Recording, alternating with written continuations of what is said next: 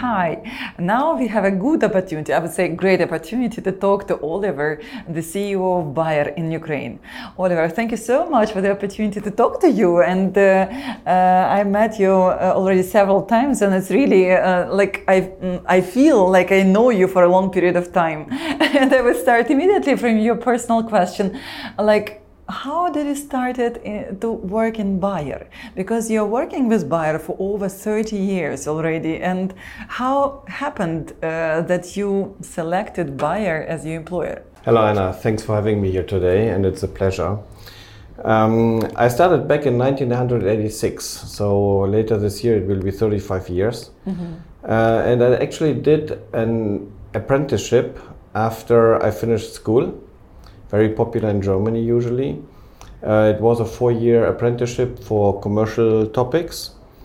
And uh, then I stayed for another year in, in the headquarter in the procurement area before I left for my first assignment in Antwerp, Belgium. Mm-hmm. And why did I pick Bayer? Because because they been... paid well. yeah, no, I didn't think about these things. And at the time, I think it was rather that uh, I was, I'm from Cologne. Bayer is in Leverkusen, and it has always been a great company. Mm. I have seen what they did for, for the employees. I was playing tennis in a club that was actually founded by Bayer at the time and it was a, an excellent club so i always had kind of a link with it mm. and did this, this, culture stayed in bayer uh, or did you see any evolution of uh, bayer values uh, throughout the time because you're for 35 as you said years there and obviously there have been some change or maybe not Yes, definitely. I mean, uh, also a company like Bayer, of course, uh, um, develops over time markets have become much more international and uh, uh, but what has not changed is that Bayer is a company full of values mm. and uh, putting employees and, and our customers in the center of what they are doing. So when I started in 86, it, once you started Bayer, you would never leave Bayer. -huh. Today, the even for BASF, BASF. I think it's the it counted the same for them. -huh. Uh, but um, the the the work relation has become more professional than than being state employee. Let's put it that way. But um, again, the values, how to treat uh, the employees, and uh, the benefits that you have uh, is uh, has not changed. Mm-hmm. And Bayer is still a great employer. Bayer continues to pay actually very, very well. Good salaries, yeah. Good salaries, and that is not only the case in, in Germany but everywhere. Mm-hmm. And Ukraine is also part of the game, as far as I understand. Of course. mm-hmm. And did you change something throughout COVID times when pandemic hit uh, the whole globe? And obviously, uh, Bayer was not an exclusion. How did it change the whole environment in Bayer? Well, I think like most companies, we switched very quickly from um, presence in the offices to home office. Uh, luckily, we were already um, uh, prepared for that. We had the infrastructure. It was just used much more intensively. We learned how to uh, conduct meetings more interesting on distance when you spend the entire day in front mm. of a mm. screen and don't have face to face meetings anymore but the infrastructure was there, so that was possible. And uh, as far as I can judge, uh, all other multinationals did the same. Absolutely. Uh, so uh, this we changed. Uh, we uh, tried to understand very quickly what do we need to do to comfort our people, to ensure them that we take care of them. So we increased the numbers of direct interactions to make sure that that they that they get disconnected from their boss, from their group. Uh, some business areas had uh, weekly or even twice a week uh, calls uh, in in smaller and bigger groups, just to make sure that uh, there's still this sense of I belong to a to a group, mm-hmm. I belong to a company. Uh, we have had since a COVID 19 uh, team that is meeting every week where we discuss uh, what measures we have to take. We have, um, when people need to come to the office, which is uh, still the case because they have to sign documents and uh, then, then they come by taxi, not by public transport. And the latest It's thing, until now, yes? And we still continue to do so And the latest uh, thing that we have done now is on Friday last week and Monday this week, we had a vaccination campaign uh, where we had more than 200 people um, in this campaign, and we are looking for having a, a second one. Mm. But uh, then, in case you switch to um, actually taxis, and not only that, you created other infrastructural things which would uh, support proper fight with COVID. And did it uh, imply bigger costs for the company, or you somehow managed to control the costs in other directions and then redirect them into a fight with COVID? You have plus and minuses. Uh, we usually pay food for the for the employees uh, when they don't come to the office. We didn't have that, of course. Mm-hmm. You may have less cost in electricity, um, but you have higher cost in transport. So we have a bit of both. We have increased our insurances uh, so that they take care of uh, COVID cases uh, that we may have. Mm-hmm. And um, I think if we if we balance it, we come out pretty much equal. But mm-hmm. it's we may have had some more costs. Overall, seen, of course, we didn't have business travel. Mm-hmm. That reduced the cost. That is for sure. But that is not uh, switching with the employee from one to the other. But it's uh, a big saving that everybody now found out that you don't need to meet each and every person in uh, in person, um, and that you can reduce there, mm. and that mm. will certainly also stay in a certain way also in future. But when it comes to the office space, obviously, in case previously we used to have so many uh, hundreds of employees in office space, nowadays with all those restrictions, um, people are actually uh, inclined to stay at home, not in the office they encouraged to stay in, in, in at home. Uh, and uh, many square meters are empty uh, of office space. And uh, is it the same for you? Because in our case, we moved to two creative states and somehow made this uh, cost cutting exercise and uh, more efficiently use the office space. What about you? At Bayer, we had already started a program before the pandemic to look into our office space and uh, had decided to reduce it to a certain extent. Now that we have seen a lot of home office, uh, we are developing that idea further. Uh, we will certainly reduce further our, our space that we have so far. Um, but we have to make sure that we create a work environment that still is inclusive, where you um, find a good mix of offering home office for people um, but also when they need to come to the office and when they want to come to the office, that they have an attractive workspace. Mm. So this is what we will look into the future. We are discussing that with uh, also with our headquarter as part of this program that, uh, as I mentioned, already started prior to the pandemic. And I'm quite sure that we will come out with something interesting, but that will not be immediately now. Mm. Uh, talking about environment, you have been working in different countries. Uh, not only in Ukraine, you said Belgium or Spain and others. Uh, what are the differences, cultural differences in the work uh, life balance differences? So, what can you say on this side? That's an excellent question. Where Ukraine is with all this? well, you know, um, yes, it's true between Mexico and, and West Africa, um, Spain, France, and some other countries. Um, it's it's something that always came quite natural to me.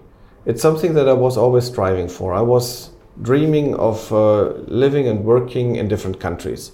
And I think if you have such an attitude, you are open to what comes. You cannot expect that the other country is like where you're coming from. You actually expect something different. So if you come with an uh, open mind and you're excited about it, I think it's uh, it's rather something natural. Um, the other part is when I knew I would go somewhere else, I also started to inform myself. Mm-hmm. So, um, because I'm interested in what I will find there, and uh, when you arrive, I rather tend to to observe, to absorb a lot of information before I make my move, and to see how I can best interact with such a new um, um, culture and other habits. So, how much time does it take? normally?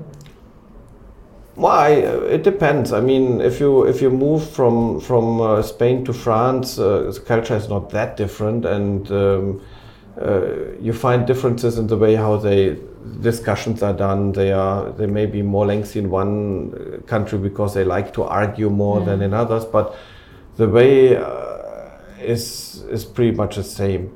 Uh, it's it may be different when you come to Ukraine or when you come to to Africa. It may take a, a bit more time, and uh, uh, and now of course I came here in the middle of the pandemic and with less opportunity to meet uh, people face to face, which makes communication always a little bit more complicated. So this has slowed down a little bit this uh, this typical process that I have experienced but totally when it comes to timing, uh, how many weeks or months did it take in Ukraine? I understand that you were in the middle of pandemics, and that's uh, also yeah. saying about challenges which everybody has during pandemic time. Um, but nevertheless, um, when you felt yourself very stable here after your arrival and confident that you have got already enough knowledge in order to move forward at full speed. Uh, I came in early October, and I would say it was probably after the Christmas break that I, I felt ready for that. Mm-hmm. I had the advantage that I had been here in 2016 for six months already, um, which gave me already quite some confidence to to talk to people. Um, I knew part of the team, and with then uh, talking to them was very easy and just uh, picking up where we left uh, a couple of years ago um, for those who I didn't know and who didn't know me, uh, it just took a little bit more time because they didn't know how I would react and how I would come in with with which agenda. Mm. And what kind of strong uh, sides you see in Ukraine? I would say, like what what kind of positives uh, you have got in in Ukraine? What do you see here? And what you don't like about Ukraine? that would be the next question.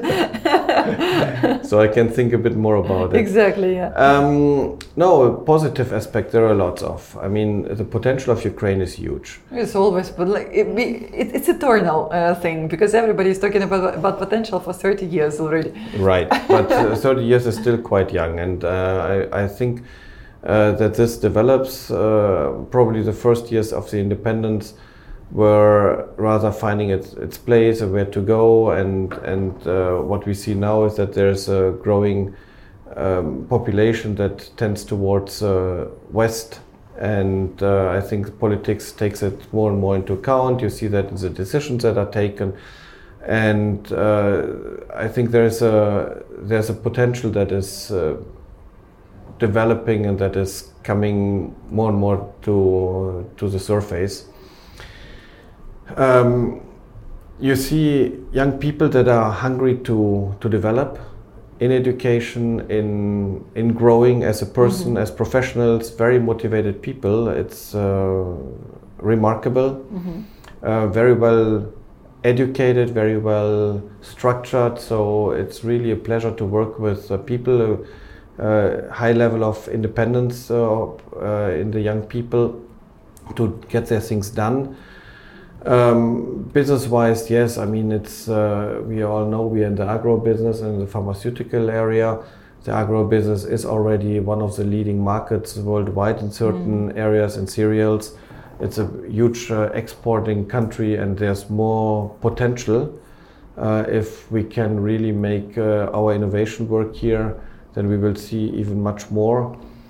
Um, the pharmaceutical market, well, it's most of uh, out of the pocket.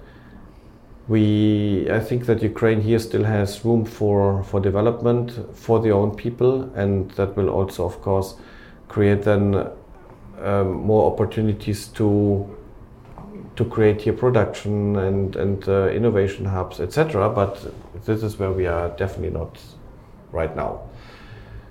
What I don't like about Ukraine, it's uh, so far difficult. Whatever I have seen, I, I like very much. It's uh, it's a very interesting mix between uh, unbelievable nice cities like. Kiev and Lviv, uh, which I already had the chance to visit, and then also villages um, where you um, see more of a post-Sovietic uh, heritage Mm. and a very different kind of living, and where you also can see there's a big difference between uh, modern cities and uh, rural areas.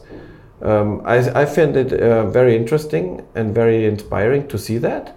Uh, I'm not sure if the people living there uh, see it the same way, and that is probably something where I would wish um, for for humanity reasons that uh, we see more of a development and uh, and support for rural areas and, and people living there. Yeah, right. But you came from Germany, right? Uh, and I mean, like you yourself, you're German, and uh, in Germany, rural area is very nicely developed, and you see almost no difference in terms of. Um, infrastructure in in cities and villages apart from like quantity of people living Yeah. there. Uh, what do you think needs to be done in ukraine in order to mm, close the gap between villages and cities in ukraine? Uh, what ukrainian government and local authorities could make in order to shrink the uh, the gap or you know somehow to make it less uh, visible i would say?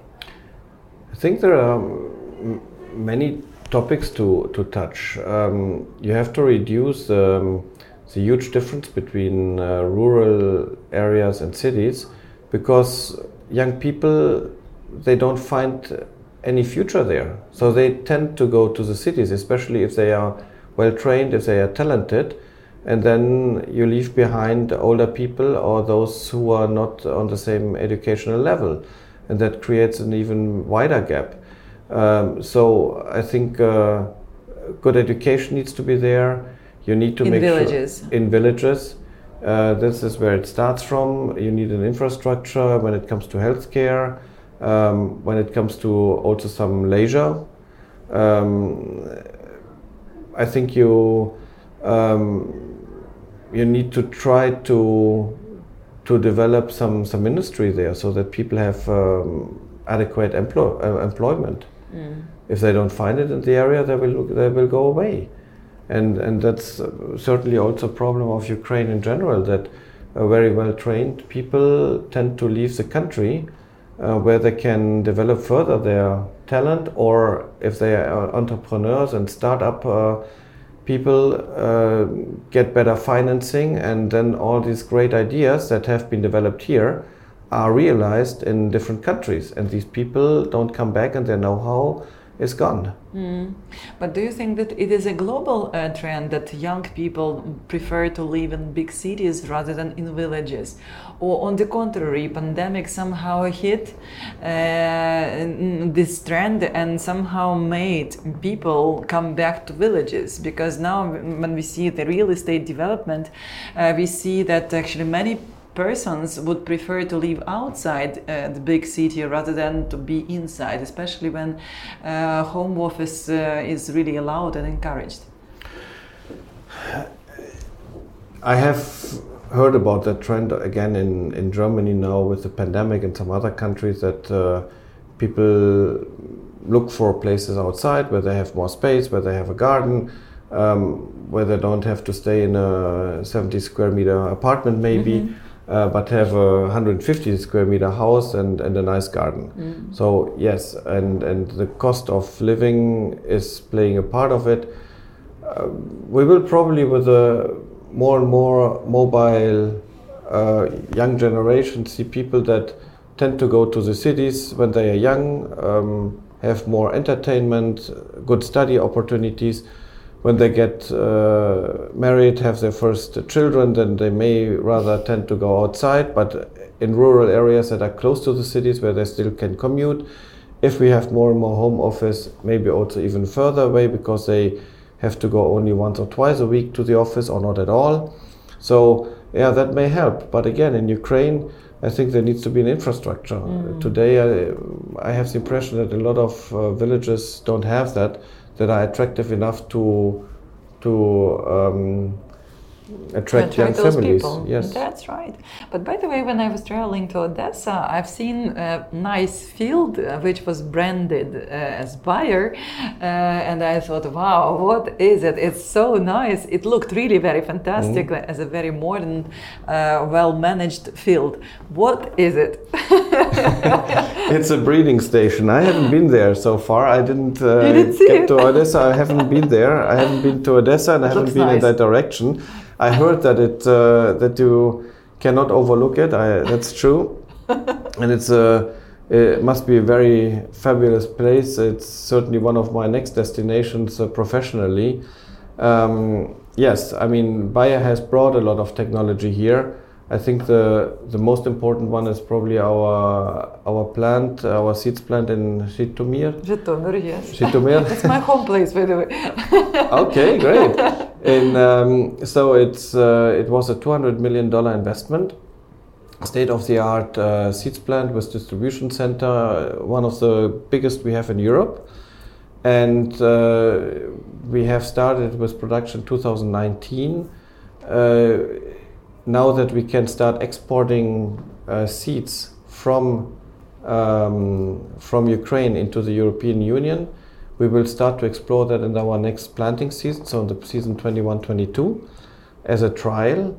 And if that works out, then there's certainly more to come and uh, some more investments, and then this plant has a good chance to become actually one of the very biggest com- uh, seeds plants that we have. Wow, cool. This is really amazing and good success story. Yes. And when it comes to innovation, because obviously it seems to me pharmacy, pharmacy pharmaceuticals, uh, uh, pesticides, agrochemicals in general, they are very much linked to innovations.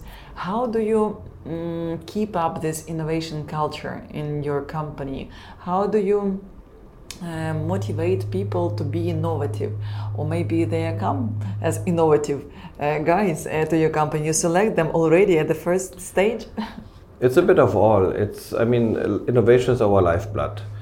Uh, Bayer has started with innovation more than 150 years ago, and uh, we have never ever stopped to be innovative. We are not copying things.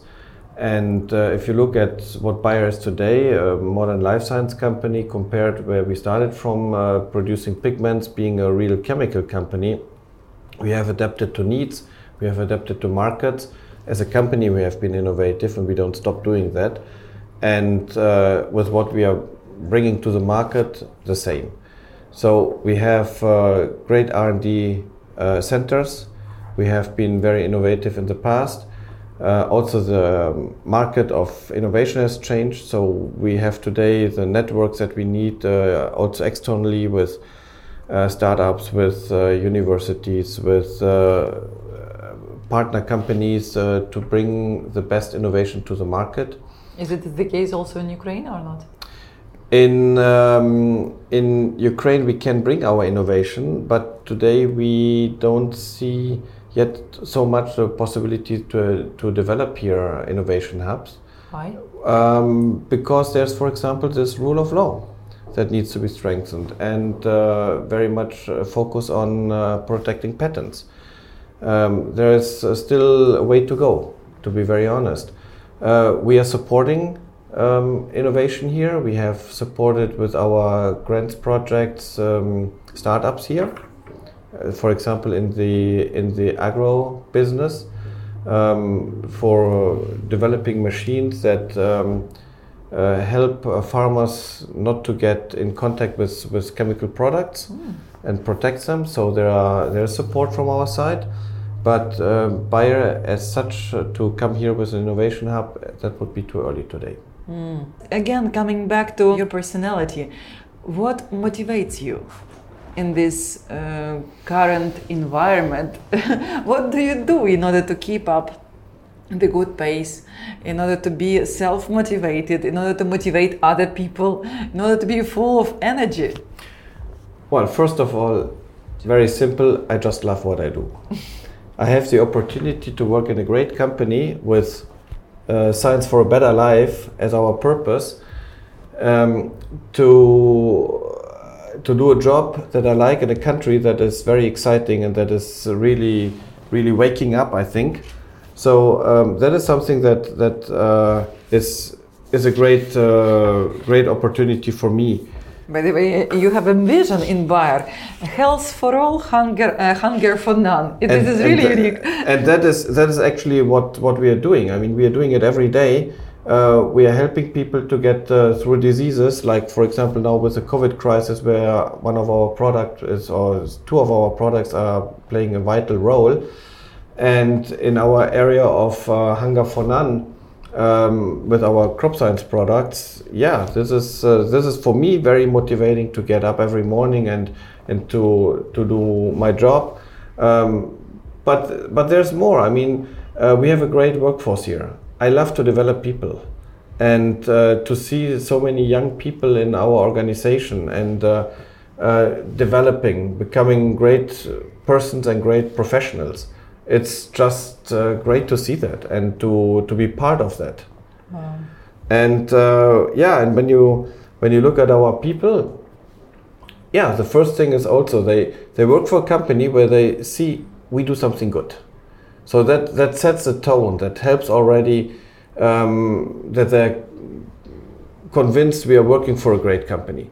Then they see that what Bayer is doing for them. We had so many great uh, feedback for this vaccination. They called colleagues in their former companies, their friends, their families. They shared photos on the with their with their with their patch uh, on on on internet and, and sent them around with WhatsApp and uh, so that was that is really great. So I think is just a great employer and. Um, if if then you dedicate time to them, and that is what a leader should do, um, you can manage things, but you cannot manage people. You have to lead people, and uh, if you take it seriously and you dedicate enough time to them in their development, so that they become independent, so that they can do the job that they are supposed to do, then I think you have done your job. And the persons who are taken seriously, I have not met one employee so far who doesn't like it to see that they are taken seriously, that their opinion is important, that their development is important. And I think that is something that then uh, motivates people to, to continue. This is really great, and I can tell you that I'm not working for Bayer, but nevertheless, I really like the brand. Your brand is really unique and continue doing fantastic job, mm, fulfilling your vision and making your programs uh, available for um, those ones who need them. I really wish you much success, but mm, but first and foremost is stay healthy because this is very important throughout our times. So, friends, thank you so much for listening to us, and thank you, Oliver, for, ni- for nice thoughts. Thank you very much for the discussion and stay healthy too. thank you. All the best.